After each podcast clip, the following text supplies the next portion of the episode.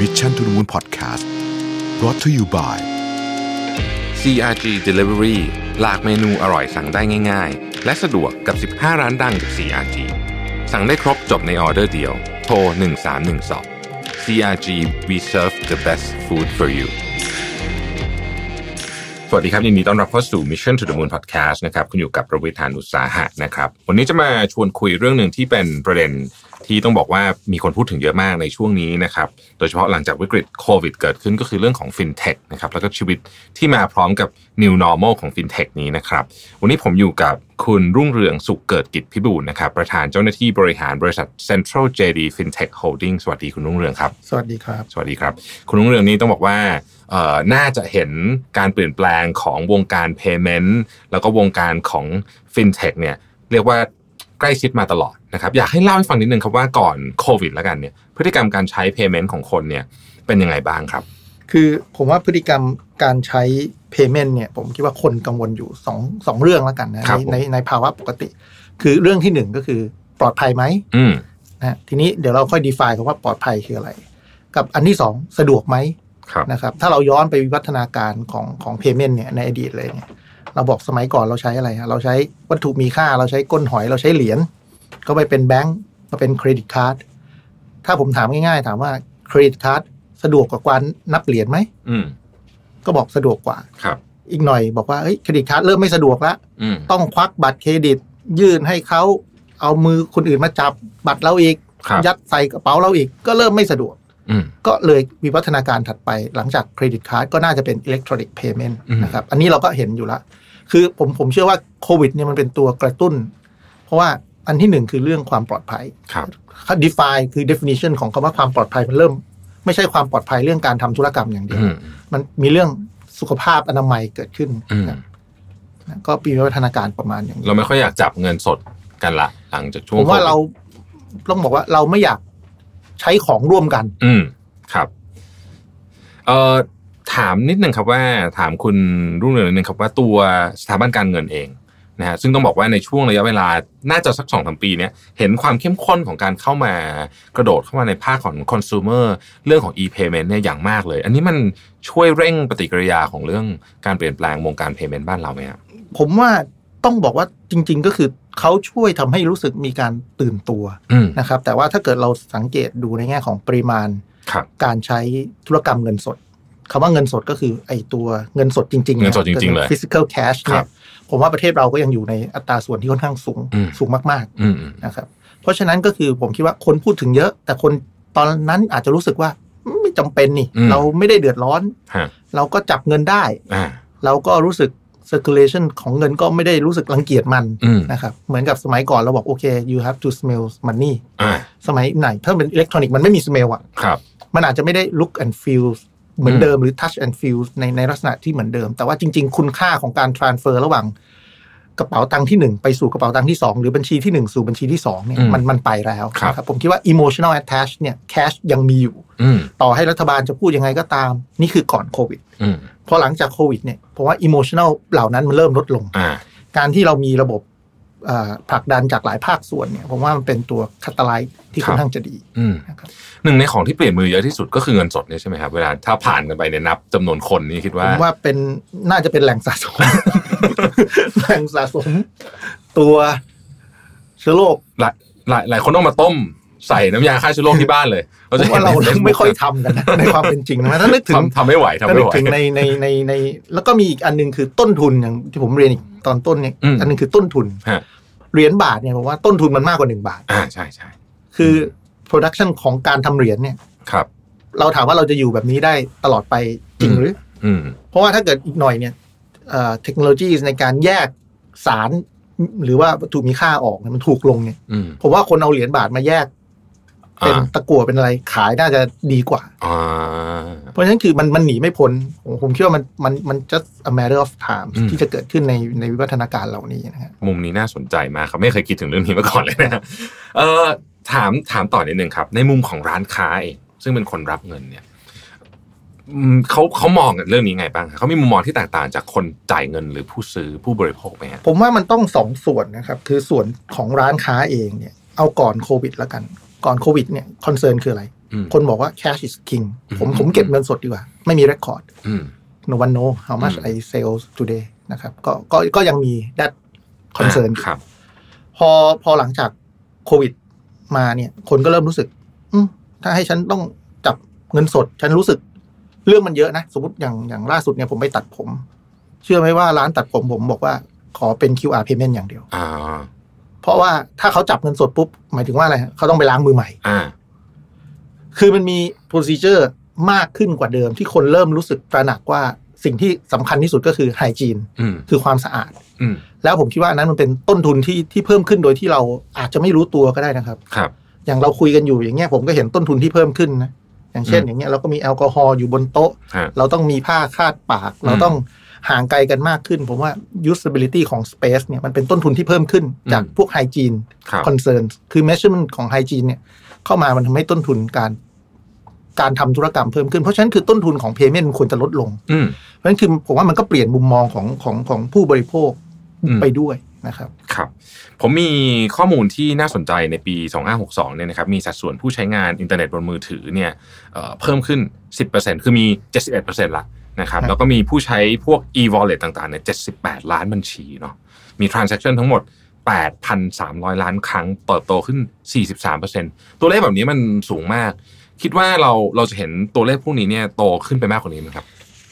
ถ้าถ้าในความรู้สึกผมเนี่ย ผมผมผมคิดว่าตัวเลขมันเป็น good indicator แต่ว่า อืม ผมว่า feeling ของคนน่ะเป็น ครับ a better indicator อืม คือคำถามคือถามว่าเราเริ่มรู้สึกว่าเงินสดเป็นภาระหรือยัง อืม คือเราถึงจุดนั้นหรือยัง คือถ้าเรารู้สึกว่าเงินสดไอ้ตัว physical cash เนี่ย โอ้เป็นภาระจังเลย ผมว่าอันนั้นนะคือสิ่งที่เราเรากำลังวิ่งวิ่งเข้าไปในสังคมไร้เงินสด อืม แต่ถ้าเรายังเริ่มรู้สึกว่ามันไม่ใช่เบอร์เดนคือคือผมว่ายังยังห่างไกล เพราะว่าทุกต่อให้ธุรกรรมเยอะเนี่ยมันอาจจะเป็นธุรกรรมที่เกี่ยวกับการเปลี่ยนรูป ซึ่งเป็นรูปที่ไม่ได้เป็นเงินสดอยู่แล้ว ตั้งแต่ต้นอาทิเช่น การ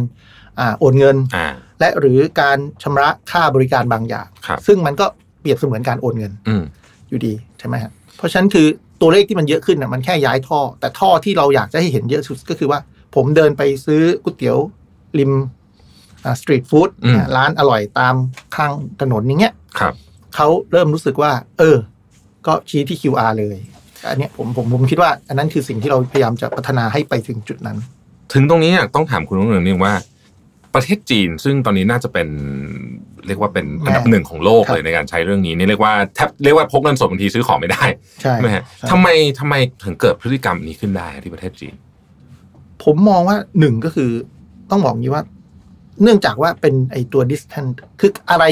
ที่ต้องการเคลื่อนย้ายโดยที่มีระยะทางเนี่ย อืม เป็นตัวกำหนดเนี่ย ผมคิดว่ามันต้องหาฟอร์มในการทำอย่างอื่น อืม เพราะว่าไอการสื่อสารด้วยเงินสดเนี่ยมันคือ physical form ครับ ผมยื่นเงินไปให้คุณ คุณก็ได้จับเงิน คุณก็รู้สึกว่าอ๋อมันเป็น physical form อะ อืม ในการแลกเปลี่ยนมูลค่า แต่พอมันเป็น electronic form เนี่ย มันมันจัดการเรียบร้อยแล้ว โดยการเปลี่ยนรูปสปิริตยังเหมือนเดิม อืม เมืองจีนเนี่ยต้องบอกว่า ไอ้ตัวเนี้ยมันเกิดขึ้นเพราะจะลืมว่าแต่ก่อนการเดินทางมันไม่ได้สะดวกเหมือนที่เราไปเห็น อ่าครับ ใช่ไหมครับการเดินทางเอ่ยอีคอมเมิร์ซเอ่ยอีคอมเมิร์ซก็เกิดจากความไม่สะดวกของการโลจิสติกทั้งหลายนั่นแหละ อืม เพื่อมาแก้ปัญหาไอ้เพนพอยต์เหล่านี้ อันนี้คือสิ่งที่เมืองจีนเกิดเกิดขึ้นมา อันที่สองความเพียงพอต่อการที่จะทำให้คนเนี่ยได้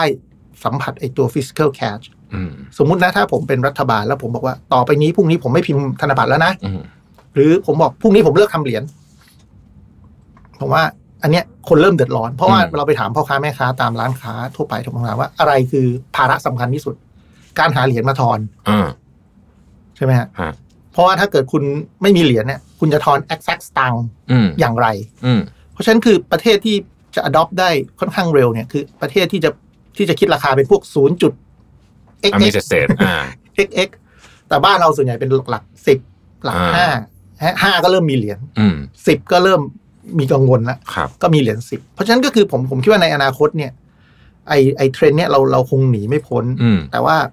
เพราะว่าผมเชื่อว่า payment มันไม่ควรเป็นต้นทุน อืม เพราะมันไม่มีมูลค่าเพิ่ม ครับอืม ตัวมันเองไม่ได้มีมูลค่าเพิ่มอื่นใดเลย อืม นะครับ เมื่อกี้เมื่อกี้เมื่อกี้คุณรุ่งเรืองได้พูดนิดนึงบอกว่าถ้าเราเริ่มรู้สึกว่ามันเป็นภาระเนี่ย มีโอกาสหมายถึงว่าตัว physical cash ที่เรารู้สึกเป็นภาระมันจะเริ่มมีโอกาสที่จะทำให้คนเนี่ยเปลี่ยนมา adopt ใช้พวกเอ่อ e wallet อันนี้เราพูดถึง มกขึ้น เซ ใช่ไหม ลล์อดอป อ่า self adopt อ่า ครับ ซึ่งซึ่งอันเนี้ยก่อนโควิด คนก็คงไม่ค่อยรู้สึกแต่ผมว่าหลังโควิดเนี่ยตอนนี้เนี่ยเรามี transaction เวลาจะซื้อของสักอย่างนี่เยอะมากยกตัวอย่าง เช่นเมื่อกี้ผมเพิ่งไปร้านสะดวกซื้อหนึ่งมา ก็ก่อนเข้าร้านก็ต้องลงชื่อพร้อมเบอร์โทรศัพท์ แล้วก็เข้าไปก็ต้องจ่ายเงินแล้วตอนที่เขาทอนเงินมาเนี่ยเรารู้สึก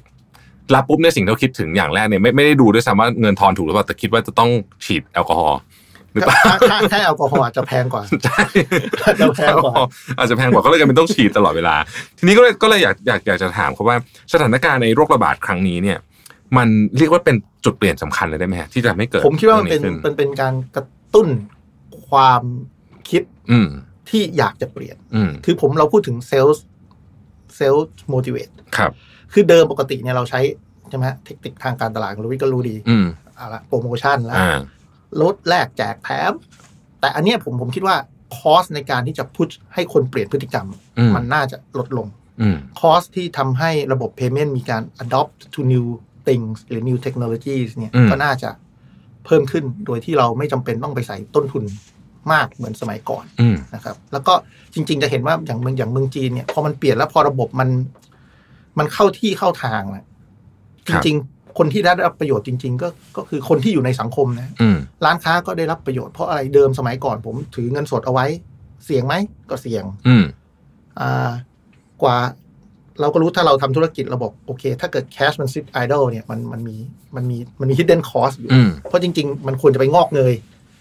หรือในการทำให้มี circulation ของมันที่ดีขึ้น มันมันเกิดมันไม่หมุนมันติดเนี่ย ผมคิดว่ามันเป็นต้นทุนแอบแฝงทั้งนั้นแต่อิเล็กทรอนิกส์คือมันเร็วอ่ะมันก็จาก A ไป B จาก B ไป C มันมันทำให้ circulation ของของระบบเนี่ยมันวิ่งได้เร็วขึ้น มันก็เพิ่ม efficiency ได้นะครับ อืม ผมว่าตัวนี้มันคือต้องใครไม่เคยลองบอกไม่เกี่ยวกับฉัน ก็ยังรู้สึกว่ามันไม่เกี่ยวกับฉัน อืม แต่พอมันมีเรื่องโควิดมา มีเรื่องคนที่เคยเข้ามาลองแล้วอืมก็สะดวกดีเนาะ ง่ายดี อืม แทนที่จะพกกระเป๋าตังค์ก็แค่พกโทรศัพท์ อืม เออปลอดภัยกว่าด้วย ใช่ไหมฮะ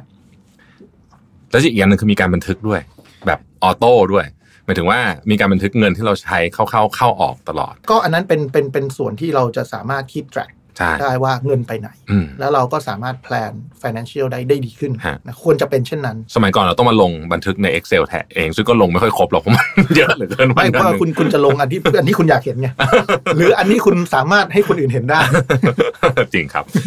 เอ่อถามถามคุณนุ่นในฐานะที่ทำดอลฟินแอปเพย์เมนที่ที่เอ่อต้องบอกว่าเป็นหนึ่งในคนบุกเบิกเลยเนี่ยนะครับพาร์ทที่เป็นเอาพาร์ทคนใช้ก่อนแล้วกัน เรื่องของ Security เรื่องของอะไรเนี่ยเราเห็นคอนเซิร์นจากลูกค้ายังไงบ้างครับ คือผมผมผมมองว่า security เนี่ยต้องบอกว่าลูกค้าเนี่ยค่อนข้างกังวล อืม แล้วสิ่งที่เราพยายามจะต้องทำให้เขาคลายกังวลคือ อืม เราจะต้อง เราต้องดูแลเขาอะ อืม ต้องต้องต้องบอกอย่างนี้ว่าเราต้องดูแลเขา แต่ต่อให้ผมพูดยังไงว่า เราจะดูแลคุณนะ ผมถามว่าลูกค้าเชื่อไหม เขาก็คง อืม ก็ฟังก็ดูดีนะ อืม แต่ว่าถามว่า confidence ยังมีไหมก็ก็ยังไม่ค่อยมีนะครับเขาก็จะอาจจะบอกว่าแฮกเกอร์แฮกเกอร์นู่นนี่นั่นหรืออะไรเนี่ย แต่อย่าลืมว่าเราต้องแยกระหว่างระบบของธนาคาร อืม กับ e-wallet ครับ e-wallet เนี่ยมันเปรียบเทียบเท่ากับอะไรอะเท่ากับเงินสด ในกระเป๋าลัง ใน เรา กระเป๋าตังค์เรา อืม ถ้าเรามองว่ากระเป๋าตังค์คุณนะการที่มีเงินสดอยู่อะกับเอาเงินก้อนนั้นเนี่ย มาอยู่ใน e-wallet เนี่ย อืม อะไรปลอดภัยกว่ากัน อืม เอาเอาเท่านี้ก่อนนะครับ ยังไม่ใส่ไม่เชื่อเรื่องความปลอดภัยนะ อ่า ไม่ใช่ว่าจะไม่ใส่นะ คืออันนั้นเราก็มีแบงค์ชาติควบคุมดูแลเราอยู่แล้ว ครับ เอาแค่นี้ก่อนว่าถ้ามันอยู่ในกระเป๋าอิเล็กทรอนิกส์กับอยู่ในฟิสิก a l wallet เราเนี่ย อืม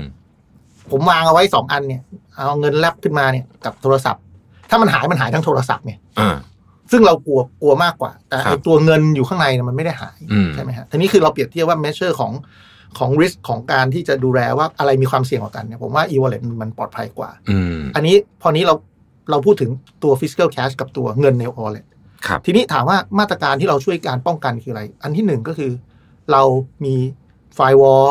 เรามีเอ่อ pen test ครับ เรามีระบบควบคุมความปลอดภัย 4-5หขั้นนะครับ แล้วก็ทุกครั้งที่เราทำธุรกรรมหรือว่าอะไรเงี้ยก็จะต้องมีคนมาออดิตเรา อืม นะอย่างเช่นเอ่อธนาคารแห่งประเทศไทยก็จะเข้ามาออดิตว่าระบบคุณมี ความปลอดภัยแข็งแรงเพียงพอไหม เพราะอันนั้นมันก็คือ credibility ของขององค์กรด้วย ครับ นะครับ อืม ซึ่งซึ่งก็ต้องบอกว่าธนาคารก็มีเหมือนกัน แต่ธนาคารเนี่ย ผมคิดว่าคนอาจจะไปไปไปมีภาพที่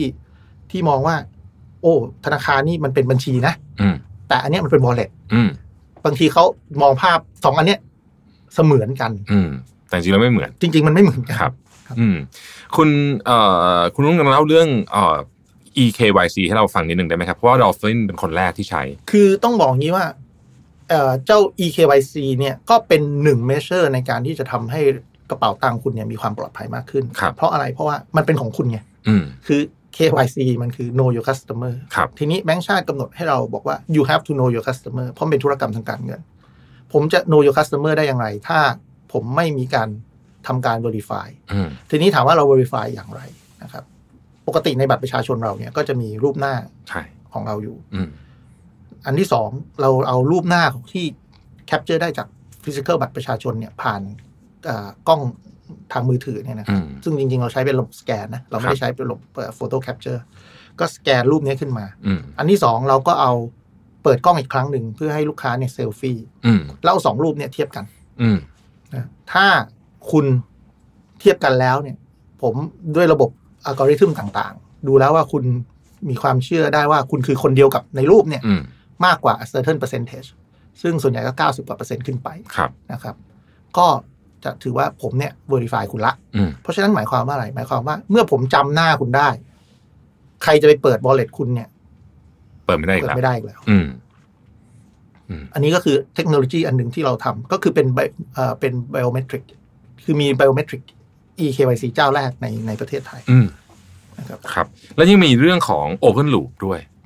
Open ใช่ไหม Loop คือจริง ๆ ต้องบอกงี้ว่าผมน่ะมีความเชื่อว่าถ้าเราจะสู้ศัตรูตัวเราศัตรูของของของสิ่งที่เรากำลังจะทำอยู่นี่คือ Physical Cash ครับ Physical Cash เนี่ยจริงๆ มันคือ มันไม่มีค่าย ไม่มีแคมป์นะ อืมอืม มันไปที่ไหนทุกคนก็เวลคัม ใช่ มันหมด ฮะ เราก็ถือคอนเซปต์เดียวกัน เพราะฉะนั้นก็คือว่าเราต้องโอเพนใครอยากจะใช้ระบบเรา เราจะใช้ระบบอื่น คือคือผมจะไม่มองว่าผู้ประกอบการรายอื่น ๆ ที่อยู่ในอุตสาหกรรมนี้เป็นคู่แข่ง อืม ผมคิดว่าเขาคือคนที่มีความเชื่อเหมือนกัน อืม แล้วเราต่างหากคือการที่มีความเชื่อเหมือนกันอย่างอย่างประเทศไทยก็น่ารักอะนะฮะประเทศไทยเป็นประเทศเดียวมั้งที่มี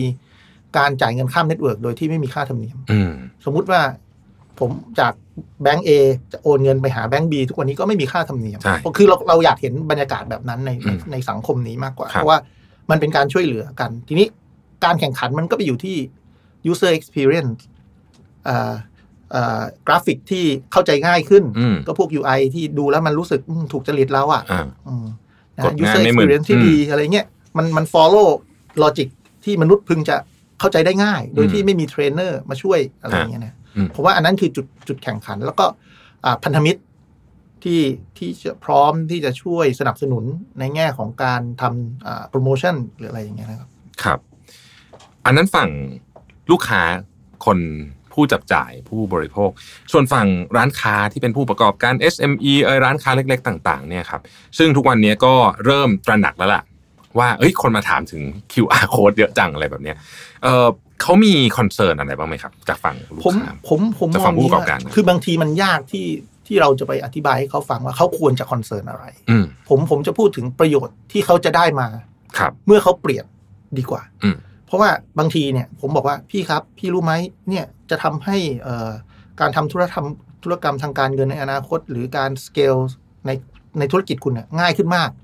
ผมถามว่าเขาไม่เคยรู้สึก แต่เราเนี่ยเราอยู่ในอะไร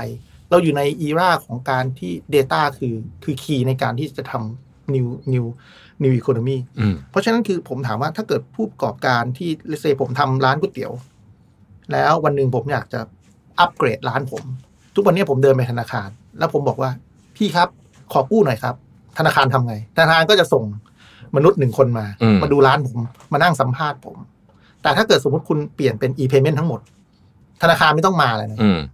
อืมผมสามารถให้พี่ให้กู้ได้เลย ให้วงเงินได้เลย อืม บอกได้เลยว่าวงเงินคุณจะเป็นเท่าไหร่ อืม คืออันนี้ก็เป็นประโยชน์อันหนึ่ง อืม อันที่สองการทำ retargeting โอ้โหอย่างผมเคยกินร้านนี้ อ่า ประมาณเดือนละครั้ง อืม ผ่านไปสามเดือนผมไม่มา ทำโปรซะหน่อย ทำโปร ยิง ซะ โปรหน่อย ไป ไหม ซะหน่อย คือคุณรู้ว่าใครหายไปใคร คือมันมีประโยชน์เยอะแยะมากมายจากการทำ Data เหล่านี้ แต่ถามว่า ร้านเหล่านี้ซึ่งเป็น SME เนี่ยเราอยากจะช่วยเขาเรื่องพวกอย่างนี้ด้วย อืม นะครับไม่ใช่ว่าเราทำ payment processing แล้วเราจบ payment processing คือสิ่งที่จะทำให้เขาเข้าถึงแหล่งเงินทุนโดยที่เขาไม่ต้องลำบาก อืม จะทำยังไง เราเราเราจะเห็นธุรกรรมต่างๆ เหล่านี้เนี่ย เพื่อที่จะเข้าใจร้านเขาว่าเมื่อไหร่ถึงความต้องการเขามี seasoning เอ่อ seasonal effect หรืออะไรไหมอะไรอย่างเงี้ยนะครับ ครับนาน่าสนใจมากประเด็นนี้อยากจะขอลงดีเทลสักนิดหนึ่งอย่างร้านก๋วยเตี๋ยวเมื่อกี้ที่ที่ทางคุณนุ่งเรืองยกตัวอย่างมาเนี่ยสมมุติว่าเขาใช้จะอ่าเงินเข้าเงินออกเป็นเป็นอิเล็กทรอนิกส์ทั้งหมดเนี่ยฮะสิ่งที่เขาจะนำมาวิเคราะห์ได้แบบภาพเห็นจริงๆเนี่ยสมมติตอนเย็นกลับไปบ้านเปิดส่งไฟล์ Excel อันหนึ่งขึ้นมาแล้วก็เปิดดูเนี่ยเขาจะเห็นอะไรบ้างครับ อันที่หนึ่ง timing อืม คุณรู้เลยว่าช่วงไหนคุณพีค อ่า คุณจะ manage peak load ไหม อืม ถูกไหมฮะ เพราะว่าสมมติผมจ้างคนทั้งวัน ผมจ้างลูกจ้างหนึ่งคนก็ราคาเท่าเนี้ย แต่ผมยูทิลิซ์ไม่ได้นี่ เพราะว่า circulation โต๊ะผมไม่ดี อ่า ผมจะทำพีคโหลดได้ไหม อืม Data พวกนี้ก็เอามาใช้ประโยชน์ได้ฮะอันที่สองลูกค้าผมหายไปหรือยัง อืมอืม คนเดิมๆกลับมาไหม อืม อ่า Data พวกนี้ก็เอามาใช้ได้ อันที่สามร้านผมเล็กคับแคบไปไหม Data พวกนี้ก็เอามาใช้ได้ อืม ใช่ไหมฮะ หรือการจัดสรรในแง่ของวัตถุดิบ อืม คือถ้ามันลิงก์กับว่าลูกค้ากินอะไรอะ อืม วันจันทร์คนอาจจะ โอ้ วันจันทร์ไม่ค่อยกินหมู อืม อาจจะกินเนื้อเยอะงั้นผม manage สต็อกผมผมได้ อืม คือพวกนี้มันเป็น Data Economy ที่ที่เอามาช่วย SME ได้เยอะมาก ๆ ในอนาคต อืม นะครับแล้วแล้วจริง ๆ คือผมคิดว่าผู้ประกอบการอย่างพวก FinTech เนี่ยอยากจะช่วยอยู่แล้วนะ อืม เพราะว่าถ้าเกิดเขารู้สึกว่า User ได้ประโยชน์เนี่ยตัวเขาก็จะเป็นเป็นแบรนด์ที่ไปอยู่ในใจ อืม ของ User ไม่ว่าจะเป็น User ที่เป็น Merchant หรือว่า User ที่เป็นอ่า Individual หรือว่าพวกเราปกติเนี่ยนะครับ อันนี้มันเกินเอ่อ beyond อีกหนึ่งขั้นจาก e wallet จาก e payment ใช่ไหมเป็นการจัดการบริหารจัดการ Data หลังบ้านด้วย ใช่ครับแต่ ซึ่ง แต่แต่ e-wallet มันเป็น fundamental อ่าเป็น fundamental ครับ ซึ่งอันนี้น่าสนใจมากเพราะว่าเวลาคนพูดถึงเรื่องเดี๋ยวนี้คนพูดเรื่อง Data กันตลอดเวลา อันนี้แหละจะเป็นน่าจะเป็นจุดเริ่มต้นอันหนึ่งที่ดี ต้องต้องบอกอย่างนี้ Data มันมันก็มันก็มันก็เป็นมันก็มีประโยชน์ในขณะเดียวกันมันก็ต้องถามว่าเอาไปใช้อะไร อืม อันนี้คนก็เริ่มกลัวโอ้ยรู้เยอะไปหรือเปล่ามี Data Privacy นู่นนี่นั่นอะไรอย่างเงี้ยนะก็ต้องต้องต้องเรียนว่าจริงๆเนี่ยเขาไม่เห็นใครเป็นคนนะ อืม คือผมก็ไม่เห็นนะ อย่างเบอร์โทรศัพท์ของใครที่อยู่ในใน Dolphin System เนี่ยผมไม่เห็นเป็นเบอร์โทรศัพท์ อ่า ผมเห็นเป็น Alien Code อะ อ่าฮะ A E F D E G อะไรเงี้ยซึ่งผมก็แคร็กไม่ออกมันคืออะไร ครับ แต่เรารู้ว่ามันคนเดียวกัน อืม เพราะนั่นคือผมไม่เห็นเพราะนั่นคือ Data มัน encrypt หมดทุก อืม ประการ ครับ ยิ่งเราจะมีกฎหมาย ใช่ PDPA มา ใช่ ซึ่งตอนนี้เลื่อนไป เลื่อนไป จริงๆประกาศใช้แต่เลื่อนเอ่อก็ยังไงนะครับประกาศใช้แต่ว่าเลื่อนบางหมวดหมู่ออกไปใช่ไหมฮะ แต่โดยคอนเซปต์ก็คือเลื่อนแล้วกัน คือ concept ก็คือเลื่อน คือคอนเซปต์ก็คือเลื่อน ครับ เลื่อนออกไป ก็ก็ยิ่งจะทำให้เรียกว่าไม่ไม่รู้หรอกว่าเราคือใคร แต่รู้ว่าเออคนเดียวคนเดียวกัน ใช่ อย่างนี้อย่างนี้คุณเรืองว่า ครับ นะฮะ คือไม่สามารถ identify ได้ อ่า ไม่รู้ว่าไอ้เบอร์โทรศัพท์ไม่รู้ว่าเดี๋ยวโทรกลับไปหาไม่ได้นั่นเถอะ โดน แต่ว่า โทรไม่ได้ อ่าโทรหาไม่ได้ ครับ อ่านะฮะเอิ่มทีนี้ถามต่ออีกนิดนึงครับ คือตอนเนี้ยตัว e-payment เองก็มีโอ้เยอะมากเลยนะฮะถ้าพูดถึง e-payment เนี่ยโอ้โหมีตั้งแต่แอปธนาคารพร้อมเพย์อยากถามว่าแอปของของดอฟฟินเนี่ยแตกต่างจากเจ้าอื่นๆยังไงบ้างครับ ผมว่าเราค่อนข้างจะโชคดี เพราะว่าผู้ให้กำเนิดเราดีกว่า อืม คุณพ่อคุณแม่เราเนี่ยค่อนข้างที่จะเป็นคนที่มีอีโค y ิสเต็ม ครับ ที่ดี อืม ข้างหนึ่งคือคือเซ็นทรัล ครับ เซ็นทรัลก็คือแน่นอน ผมว่าไม่มีใครที่ไม่เคยใช้บริการ อืม ธุรกิจในเครือเซ็นทรัลกรุ๊ปคงจะน้อยมากๆนะครับ ผมคิดว่าอาจจะศูนย์เลยนะคนทั้ อื ง ม ประเทศนี้นะเพราะฉะนั้นคือก็เรามีอีโค y ิสเต็มที่ดีจากจากตัวเซ็นทรัลกรุ๊ปอีกขาหนึ่งที่เราได้ก็คือเทคโนโลยีอาร์มจาก JD ครับ นะครับเพราะฉะนั้นก็คือว่าเราค่อนข้างโชคดีที่ที่ที่เป็นมี parent ที่ค่อนข้างแข็งแรงในในมุมทั้งสองมุม อืม ว่าทั้งเทคโนโลยีและทั้ง ecosystem ที่ดี อันนี้ก็ทำให้เราแตกต่าง อันที่สองผมคิดว่าหลักคิดของเราก็แตกต่าง จะเห็นว่าเราเราเกิดมาถึงปุ๊บเนี่ยเราบอกชัดเจนว่าเราไม่อยากเป็นธนาคาร อืม คือถ้าผมไปสัมภาษณ์ที่ไหนทุกครั้งเนี่ยมีคนถามผมเยอะว่าสุดท้ายจะจบที่เป็นธนาคารหรือเปล่า อืม ผมก็จะบอกว่าเราไม่เคยคิดว่าเราจะเป็นธนาคาร อืม เหตุผลที่เราไม่เคยคิดว่าเราจะเป็นธนาคาร เพราะว่า เราคงเป็นได้ไม่ดี แต่เราช่วยธนาคารในเรื่องที่เขาทำได้ไม่ดี อืม นะครับ เพราะว่าตัวเราวิน่าจะวิ่งเร็วกว่าธนาคาร อืม ตัวเราเล็กตัวเราคล่องตัวเราน่าจะวิ่งเร็วกว่าธนาคาร ธนาคารมีเรื่องมากมายที่ควรจะทำแต่ว่าบางอย่างเราก็ไม่สามารถเป็นธนาคารได้เพราะฉะนั้นคือ ม เราก็จะมีพาร์ทเนอร์ที่เป็นธนาคารอยู่ข้างหลังเราในการคั ร บ ในการช่วยเราในการผลักดัน แล้วผมก็เชื่อว่า อันนี้ก็เป็นส่วนหนึ่งที่เรามองคำว่าไอโอเพนแพลตฟอร์มที่เราพูดถึงตั้งแต่ตั้งแต่ตอนตอนต้น อืม นะว่าเราเราเราไม่คิดว่า ผมผมผมต้องเก่งทุกอย่างอะไรเงี้ย ครับ ผมคิดว่าผมเก่งในส่วนที่ผมควรจะควรจะเก่ง แต่อันไหนที่ผมไม่เก่งเนี่ย ผมเอาคนที่เก่งเนี่ยมาบริการลูกค้าดีกว่า อืม อย่างเมื่อกี้ที่เราพูดถึงเรื่องการหาสินเชื่อให้กับ SME อย่างเงี้ย อืม แน่นอนผมไม่ได้ปล่อยเอง ครับ แต่ผมจะต้อง provide an ingredient ไปให้คนที่ปล่อย อืม เขารู้สึก comfort ว่านี่แหละ ข้อมูลเนี่ยน่าเชื่อถือ อืม ดีกว่าการส่งพนักงานธนาคารมานั่งสัมภาษณ์ เออ แล้วบอกว่าผมเก่งอย่างงู้น ผมเก่งอย่างนี้ ธุรกิจผมจะไปใหญ่โตอย่างงู้นจะไปใหญ่โตอย่างนี้เนี่ยผมผมคิดว่า เราต้องก้าวข้าม ไอ้จุดที่ ที่ต้องใช้ middleman อะไรเข้ามาเนี่ย อืม เพราะจริง ๆ middleman มันคือไม่มี value add อืม middleman มันก็แค่คนส่งจาก point A to point B นะครับ ครับ อืม จริงๆ แล้วถ้าพูดถึงกลุ่มเซ็นทรัลเองเนี่ยก็มีอีก in- เอ่ออีกฐานข้อมูลหนึ่งที่ที่ใหญ่มากก็คือ The One ซึ่งซึ่งซึ่งอันนี้เนี่ยเราเอามารวม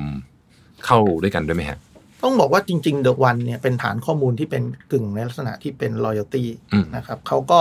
เขาก็มีข้อมูลค่อนข้างจะเยอะนะครับ แต่ว่าส่วนใหญ่มันจะเป็นข้อมูลที่ไม่ได้เกี่ยวกับ financial อ่า เลย ทีนี้ถามว่าการเอามารวมหรือเปล่าเนี่ยก็ต้องอยู่ที่ว่าหนึ่งก็คือมีกฎหมายคุ้มครองถูกต้อง อืม ตามหลักแน่นอน ครับ นะครับ อันที่สองคือข้อมูลเหล่านี้มันเป็น some- มันเป็น sensitivity data เหมือนกัน เพราะฉะนั้นคือมันต้องขอ endorse อืม consent ครับ จากตัวลูกค้า ครับ นะครับแต่แน่นอนคือการถ้าเกิดรวมได้ก็จะดีมาก ๆ เพราะว่า อืม มันจะตอบโจทย์ได้ค่อนข้างชัดว่าคุณชอบอะไรล่ะ อืม แล้วคุณมีพฤติกรรมอย่างไรล่ะ ครับ นะครับ อยากให้คุณนุ่งเรืองช่วยอัปเดตเทคโนโลยีใหม่ๆ ให้พวกเราฟังนิดนึงได้ไหมครับ ว่าตอนเนี้ฟินเทคเขาไปกันถึงไหนแล้วบ้างฮะ ผมผมคิดว่าในแง่ของเทคโนโลยีเนี่ยมันจะมีอีกหลายเรื่องที่จะเกิดขึ้นในในอนาคตนะครับ คือคือจริง ๆ อย่างที่บอก Foundation มันก็คือ การระบบรับชำระ ระบบชำระทั้งหลาย แต่จริง ๆ สิ่งที่สิ่งที่ทุกคนพยายามจะก้าวไปถึงก็คือว่าธุรกรรมการเงินที่ทำให้ต้นทุนการให้บริการเนี่ย มันต่ำลง ไม่ว่าจะเป็นการให้กู้ที่ต่ำลง หรือการอ่าบริหารจัดการสินทรัพย์ด้วยต้นทุนที่ต่ำลง นะแล้วก็อาจจะเป็นเรื่องการ protect wealth ต่างๆ ในการที่จะให้ต้นทุนที่ต่ำลง ผมผมยกตัวอย่างง่ายๆ อย่างอย่างในอนาคตเนี่ยถ้าเกิดผมรู้ว่า คนสองคนมันมีความเสี่ยงในการดำรงชีวิตที่ไม่เท่ากันเนี่ย ครับ ผมเดินไปซื้อประกัน เบี้ยประกันมันควรจะ ไม่เท่ากัน อ่า นะหรือประกันรถยนต์ ผมรู้ว่า วันเนี้ยบริษัทประกันรถยนต์ทำยังไง ก็ง่ายมากคือรถรุ่นเดียวกัน มันเอามาอยู่ในพูลเดียวกันหมด อืม มันไม่สนใจเจ้าของ อืม ว่าเจ้าของคือใคร ผมผมผมถามว่าบ้านที่มีรถห้าคัน มีคนใช้อยู่สองคน มีคนขับรถได้อยู่สองคน อืม กับบ้านที่มีรถหนึ่งคัน แล้วมีคนขับรถได้ห้าคน อ่า มันไม่ควรจะเบี้ยเท่ากัน ถูกต้อง แต่ทุกวันนี้เบี้ยเท่ากัน แล้วก็อุปนิสัยในการขับรถอะไรต่างๆนานามากมาย ใช่ ไหมฮะ มันมีหลายหลายหลายอย่างที่เป็น อื อิมนดิเคตอินดิเคเตอร์ได้ว่า ถ้าคุณมีเขาเรียก consistency หรือว่า stability ในชีวิตคุณเนี่ย อืม ความเสี่ยงทุกอย่างมันลดลงหมด อืม ไม่ว่าจะเป็นความเสี่ยงทางด้านการเงิน ความเสี่ยงทางด้านอุบัติเหตุ ฮะ ความเสี่ยงทางด้านสุขภาพ อืม ถามว่าไอตัว consistency ของคุณเนี่ยมันจับได้ในทุกเทรนด์นะฮะ อืม ไม่จำเป็นเฉพาะเรื่อง payment อย่างในอย่างอย่างอย่างฟินเทคถ้าเกิดไปเชื่อมกับเอ่ออินชูรันเนี่ยจะชวนคุยว่าอย่างสมมุติว่าคนที่มีข้อมูลด้านสุขเรามีข้อมูลด้านสุขภาพของเขาว่าเขาดูแลตัวเองดีออกกำลังกายทุกวันนอนเยอะอะไรอย่างเงี้ยเนี่ยเขาควรจะต้องเบี้ยประกันสุขภาพควรจะต้องต่ำกว่าคนที่กินเหล้าสูบบุหรี่ นอนไม่เป็นเวลาอย่างนี้ใช่ไหม ใช่ใช่ อืม คือคือผมคิดว่าสำคัญที่สุดก็คือว่าตัวตัว consistency อืม คือถ้าเกิดคุณคุณกินเหล้าแล้วคุณอายุ 60 แล้วคุณยังกินอยู่ได้ อืม โดยที่ยังมี consistency อยู่เนี่ย ก็แสดงว่า DNA ของคุณมัน อ่ามั มัน อ่า make for that อ่า คุณไปเปลี่ยนคุณอาจจะล้มก็ได้ ก็คือผมผมผมเป็นคนเชื่อเรื่อง consistency อืม คือ consistency เนี่ยมันมัน define risk อ่า ทีนี้ถามว่าบริษัทประกันเนี่ย บางทีเราไม่สามารถรู้ได้หรอกว่าเขาใช้อะไรในการ underwrite อืม ยกยกตัวอย่างอย่างเช่น คุณจะทำประกันชีวิต แล้วคุณก็บอกบอกว่า คุณต้องไปตรวจร่างกาย อืม ผมบอกว่า โอ้ตรวจร่างกาย ทุกคนวันนี้ไปถึงตรวจเหมือนกันหมด เพื่อถ้าเกิดผมรู้ว่า สมมติจากข้อมูลเดอะวันผมรู้ว่าอ๋อพี่รับประทานอาหารสุขภาพมากเลยอะ อืม แล้วผมจะตรวจเรื่องบางเรื่องทำไม อืม แทนที่ผมจะลดเบี้ยให้พี่ อืม ถูกไหมฮะเพราะเพราะการตรวจมันคือต้นทุนน่ะ อืม เพราะฉะนั้นคือผมคิดว่าโจทย์ของฟินเทคเนี่ยคือเกิดขึ้นมาเพื่อที่จะเปลี่ยนคอส s t ต u c เจอร์ อืม แล้วจะเปลี่ยนได้ได้ได้ดีมากๆ ถ้าเปลี่ยนในระดับ individual อืม คือไม่ใช่เปลี่ยนเฉพาะ schemes ครับ คือสมมติวันเนี้ยผมจะ underwrite คุณรวิทย์ผมก็ต้องบอกว่าคุณเนี่ยนี่แหละโปรไฟล์ของคุณ อืม เพราะผมเข้าใจคุณ ซึ่งซึ่งก็คือเป็นเทรนด์ไอ้ personalization individualism เนี่ยมันเป็น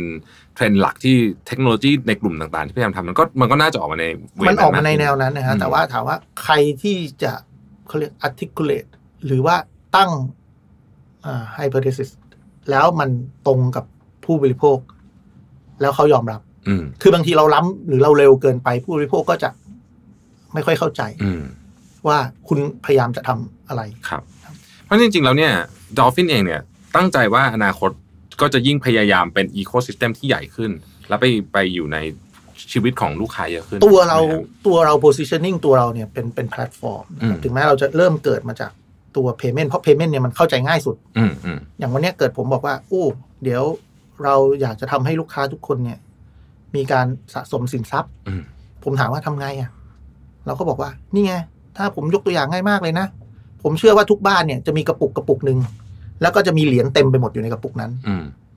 แล้วก็ผ่านไปสามปีห้าปี ก็จะเอาเหรียญนั้นเนี่ย ไปธนาคาร แล้วธนาคารก็ขอเก็บเงินค่านับ อืม เหรียญ ฮะ แล้วคุณก็ได้เงินมาก้อนหนึ่งแล้วคุณก็เริ่มไปอินเวส อืม ผมบอกว่า อ้าว ถ้าอย่างนี้ในระบบ Payment เนี่ย ถ้าเกิดคุณใช้ 17 บาทเนี่ย ผมเอา 3 บาท Invest ให้คุณเลยดีไหม อืม ผมคิด อ่า 20 แล้วเอา 3 บาทเนี่ย Invest ให้คุณ อืม ก็จริง ๆ มันเท่ากัน อ่า เพียงแต่ value มันเร็วกว่า เพราะว่าอะไร เพราะ 3 ปี 5 ปีที่ที่คุณต้องเอาเหรียญไปหยอดใส่กระปุกอันนั้นน่ะ อืม มันลดเวลาเหลือแค่เป็น millisecond อืม right after your transaction your money have already invest เข้าใจง่ายกว่าด้วย คือคือบาง ครับ เรื่องเนี่ยมันมันมันเวลาเราอธิ c u l เล e เนี่ยเราบอกโอ้มันไกลตัวแต่ว่าถ้าเกิดเราเริ่มเปิดใจให้มันแล้วเราเริ่มรู้สึกว่ามันเป็นประโยชน์ของตัวเราเอง อืม มีคนคิด track ให้นะครับ มีคนสรุปให้มีคนทำบัญชีให้ รู้ว่าโอเค spending ของเรา well rounded ออกมาแล้วมันไปไหนบ้าง อันนี้ก็เป็นตัวอย่างหนึ่งที่ที่ผมอยากจะดัน แต่แน่นอนคือผมก็บอกว่าผมไม่จำเป็นต้องเป็น asset management firm เพราะนั่นคือเราก็ต้องหาพาร์ทเนอร์ อืม ดอลฟินตั้งใจจะเป็น Open Platform ที่จะช่วยทำธุรกรรมให้คุณในลักษณะที่คุณหนึ่งเข้าใจง่าย อันที่สองอาไม่ได้มัน effortless อะอย่างเมื่อกี้เราคุยกันเราบอกว่า โอ้ ผมอยากจะรู้จังเลยเดือนนี้ผมใช้อะไรไปเยอะอะผมต้องเปิด Excel อ่า ผมถามว่ามีกี่คนที่จะมี มี วินัย มีแรงทำทุกวัน มีวินัยในการเปิด Excel ทั้งๆ อื ที่ ม จริง ๆ transaction มัน record อยู่แล้วผมไปใช้ที่ไหน อ่า บอก type ได้ด้วย อ่า ว่า type เนี้ยเป็น entertainment เป็น necessity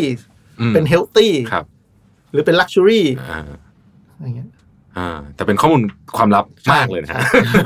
ก็ก็ก็อย่างที่ผมบอกไงว่า พอมันเป็น statement ก็เป็น your own statement อ่า ซึ่งคุณจะเปิดได้ก็ only you อ่าใช่ใช่ใช่ใช่ unless you share อ่า your identity with someone อืม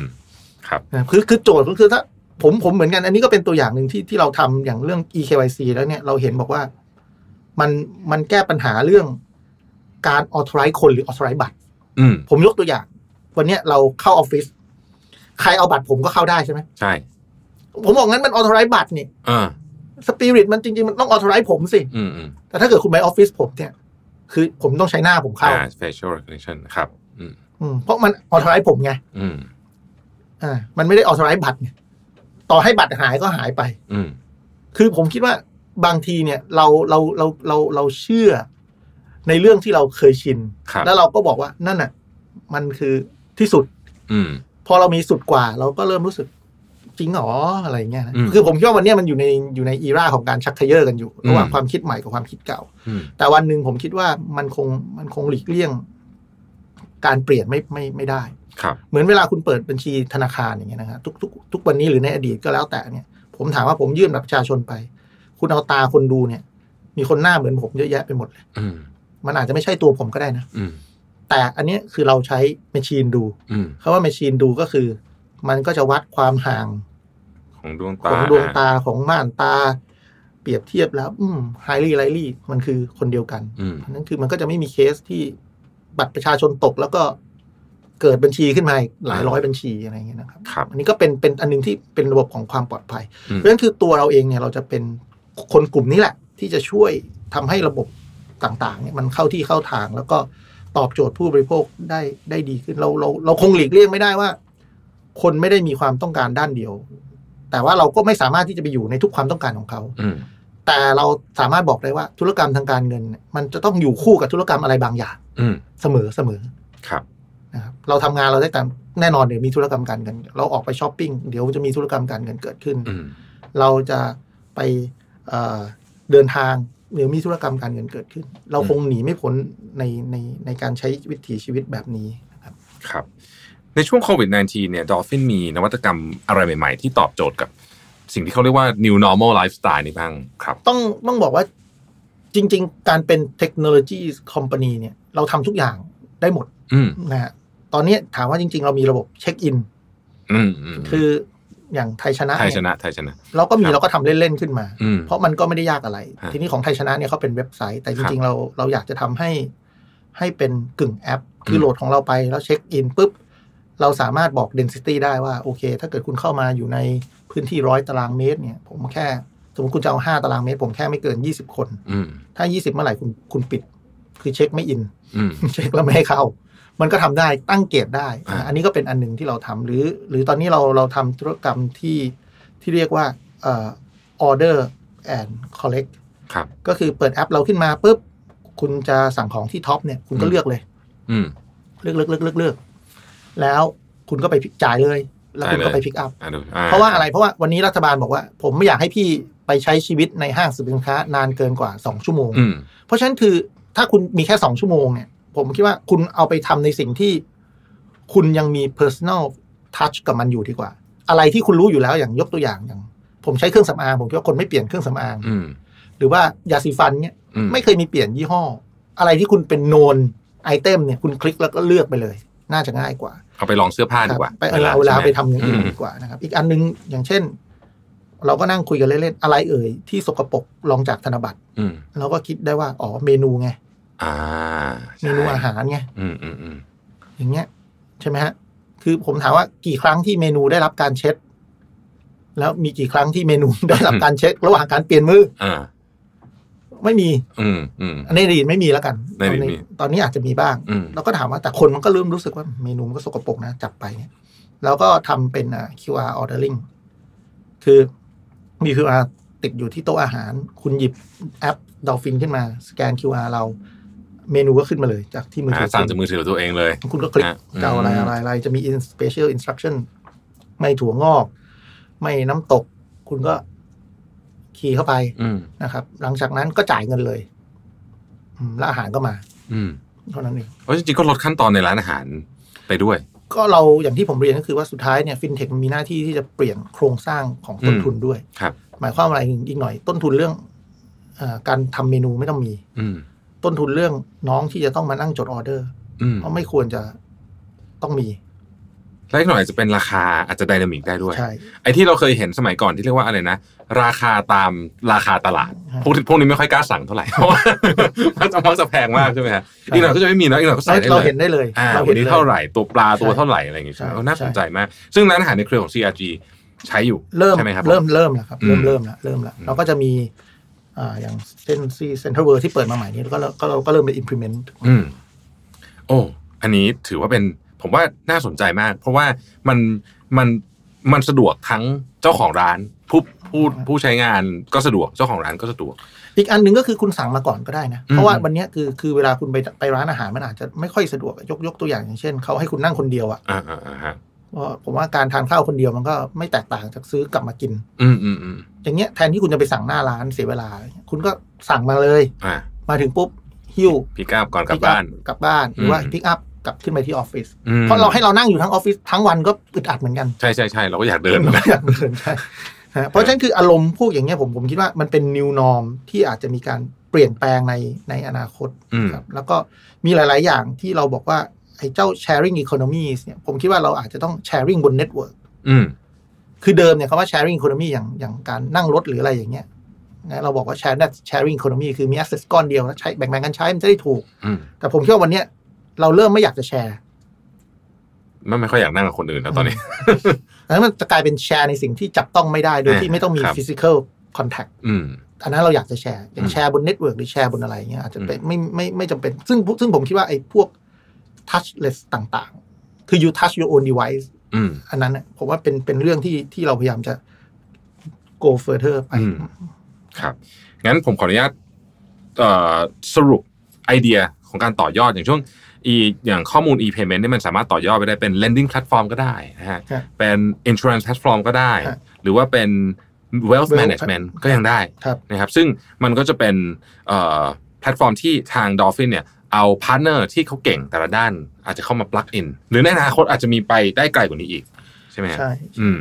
ทีนี้อยากให้คุณนุ่งเรืองเล่าให้เราฟังนิดนึงครับว่าแนวคิดของแบรนด์ดอลฟินเนี่ยคือยังไงครับ คือผมต้องบอกงี้ว่าจริง ๆ ดอฟินเนี่ย มันมาจากคำว่าดอฟินก็คือปลาโลมา อ่า นะครับปลาโลมาเนี่ยมันมีคุณลักษณะที่หนึ่งฉลาด อันที่สองเฟลลี่ อันที่สามมันก็ไม่ได้กลัวปลาฉลามนะ อืมอืม จริง ๆ ปลาฉลามกลัวปลาโลมาด้วยเนาะ สู้ได้สู้ สู้ได้ ได้อืมสู้กันได้ ทีนี้เราก็มองบอกว่าโอเค ถ้าเกิดเราจะทำผลิตภัณฑ์ทางการเงินสักอย่างเนี่ย เราก็ไม่จำเป็นต้องทำให้มันดูวุ่นวาย อืม ยุ่งยาก เราควรจะเป็นหนึ่งเฟลลี่อันที่สองอะไรที่เป็นพยันอันตรายทั้งหลายเนี่ยเราควรจะ protect เอาไว้ อืม นะฮะแล้วเราก็ควรจะเป็น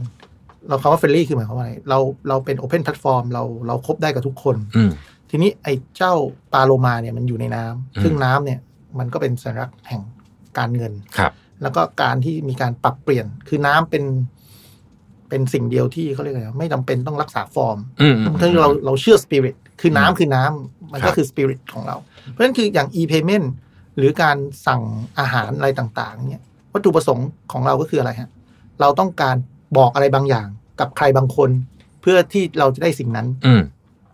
สปิริตมันอาจจะไม่จำเป็นต้องเป็นเหมือนเดิมที่น้องเรียกมาเปิดเมนู อืม มันอาจจะเป็นสแกน QR เลือกจากมือถือคุณ ไม่ต้องมีการสัมผัสเนื้อต้องตัวกัน ครับ ก็เป็นเทรนด์ที่คนเขาเรียกอะไรเริ่มตื่นตัวในการที่ไม่อยากจะมีการสัมผัสนะฮะเพื่อก็ถือว่าเป็นการลดการแพร่เชื้อด้วยในตัว อันนี้ก็เป็นเป็นส่วนหนึ่งของของแบรนด์ฟิโลโซฟีที่เราพยายามจะทำนะครับ อืมครับ ทีนี้สุดท้ายครับผม วันนี้ได้ความรู้เยอะมาก อยากให้คุณนุ่งเรืองฝากถึงเหล่าบรรดาร้านค้าพาร์ทเนอร์ แล้วก็ลูกค้าที่กำลังฟังอยู่ว่าเอ่ออะไรเป็นสิ่งที่เทคโนโลยีฟินเทคจะเข้ามาเปลี่ยนชีวิตเราแล้ว แล้วแล้วมันจะช่วยให้คนทุกคนเนี่ยมีชีวิตที่เปลี่ยนแปลงดีขึ้นยังไงบ้างครับ คือคือต้องบอกอย่างนี้ว่าของใหม่เนี่ยมันต้องเข้ามาอยู่ตลอดเวลานะครับ อืม ผมผมไม่ได้บอกว่าพอเราพอเราเปลี่ยนวันนี้แล้วมันจะหยุดนิ่งอยู่ตรงนี้อ่าสิ่งที่เขาต้องพยายามจะ จะต้องอยู่กับมันน่ะผมว่าเพราะว่าอย่างโควิด เนี่ยคุณต้องอยู่กับมัน อืม เทคโนโลยีคุณต้องอยู่กับมัน สมัยก่อนผมคิดว่าเราบอก โอ้รีโมทคอนโทรลใช่ไหมเพราะเรารู้สึกว่าวัตถุประสงค์ของเราคือเราต้องการเปลี่ยนช่องโทรทัศน์ อืม การเดินไปเปลี่ยนแตะที่หน้าจอโทรทัศน์เนี่ยไม่เป็น value added เพราะฉะนั้นคือผมคิดว่าผู้ประกอบการต่างๆเนี่ยต้องต้องยอมรับว่าจริง ๆ คือ core competence ของเรา มันคืออะไร อืม สมมติผมขายก๋วยเตี๋ยว core competence ของผมคือก๋วยเตี๋ยว อืม ไม่ใช่เรื่องการจัดการเรื่องการเงิน อืม ไม่ใช่การเสิร์ฟแต่การทำให้ประสิทธิภาพของร้านของผมเร็วขึ้น อืม cost structure ของผมเริ่มเปลี่ยนแปลงในการ manage cost ได้ดีขึ้น ผมคิดว่าถ้าเราเปิดแบบเนี้ยแล้วเราเริ่มหาเทคโนโลยีไม่ไม่จำเป็นต้องเป็นดอฟินนะฮะ อืม เทคโนโลยีอะไรก็ได้ที่เข้ามาช่วย ครับ ผมคิดว่าอันเนี้ยก็ทำให้ประเทศและ SME เนี่ยมันก็ก้าวไปข้างหน้าได้ ได้อย่างที่มี solid เอ่อ foundation ในอนาคต แต่แน่นอนคือถ้าถ้าใช้เราเราเราเราเราเรารู้อยู่แล้วว่าโอเค อันเนี้ยจะดีกับคุณแน่ๆ เพราะอะไรเพราะว่าอันอ่าเราก็มีธนาคารที่เป็นพันธมิตร เราก็อาจจะบอกว่าโอเค เพราะคุณใช้ผม ผมก็สามารถ basically คือ provide some data with your endorsement เนี่ยให้กับธนาคารในการที่จะช่วยคุณก้าวข้ามเพราะเพราะ SME ทุกคนก็ S ก็อยากเป็น M เนาะ ใช่ ใช่ไหมเอ็มก็อยากจะใหญ่ขึ้นไปอีก ใช่ครับ ใช่ไหมฮะเพราะฉะนั้นก็คือว่าทุกคนทุกคนทำธุรกิจอะมองหา growth ทุ ครั ก บ คน ทีนี้ถามว่า growth เป็นยังไง growth มันก็ต้องเกิดจากการที่หนึ่งคุณขายดี อันที่สองคุณลดลด cost ได้ เด่นคุณสามารถมี competitive advantage กับคู่แข่งของคุณได้ ครับ นั่นคือผมคิดว่าเราอะจะเป็นเราควรจะทำตัวเป็นคนนั้นที่จะช่วยคุณ อืม หรือเราเราอีเวนต์คิดว่าไอ้ payment อย่างธุรกิจ MLM ก็น่าจะไปช่วยได้นะ อืม เพราะอะไรเพราะว่า MLM นี่มันก็มีการกระแสเงินเนี่ยที่มันโยงใยงงมากเลย อืม แต่แบบเนี้ยผมถามว่าเกิดผมตั้งเป็นลูกขายเครือข่ายเน็ตเวิร์กของผมเองขึ้นมาเนี่ย มันก็สามารถคลิก and collect ได้ อืม มันก็ไม่ได้ต่อยอดจากสิ่งที่เรามีไปไม่มากแล้ว ครับ นะคือนั่นคือคือผมคิดว่าเทคโนโลยีมันเกิดขึ้นทุกวัน อยู่ที่ว่า ถ้าเรามองหามันแล้วเราเปิดใจให้มันแล้วเรารู้สึกว่าเนี่ยมันช่วยตอบโจทย์เรา เพราะว่าหนึ่งคอสของเราเปลี่ยน อืม อันนั้นนะคือสิ่งที่ผมคิดว่าจะจะทำให้ประเทศเราเนี่ยพัฒนาไปในไปในดิเรกชันที่ที่ที่มีฟาวเดชันที่แข็งแรง แล้ อื ว ม เราก็ไม่ต้องกลัวเทคโนโลยีนะครับเพราะ อืม เพราะผมคิดว่าผู้ประกอบการในแง่ของเทคโนโลยีอะก็ค่อนข้างกลัว แล้วก็โปรเทคตัวเองพอสมควร เพราะว่ากู d วิวมันใหญ่ อืม กว่าการที่จะมาบอกว่าเราไม่ต้องป้องกันคอส to protect มันมันดีกว่า ทีนี้ถ้าเป็น aggregated มาให้เราทำเนี่ยมันก็จะทุกคนได้ได้ประโยชน์โดยที่โดยที่ cost per unit มันมันไม่มันไม่สูงเกินไป ครับ ครับ โอ้โหวันนี้ต้องเรียกว่าครบถ้วนนะครับ ต้องขอขอบคุณคุณรุ่งเรืองสุขเกิดกิจพิบูลประธานเจ้าหน้าที่บริหารบริษัท Central JD FinTech Holding อีกครั้งหนึ่งนะครับ ขอบคุณมากครับ ครับ สวัสดีครับ มิชชั่นทุ h มูลพอดแคสต์คอนเทนิววิดีโอมิชชั่น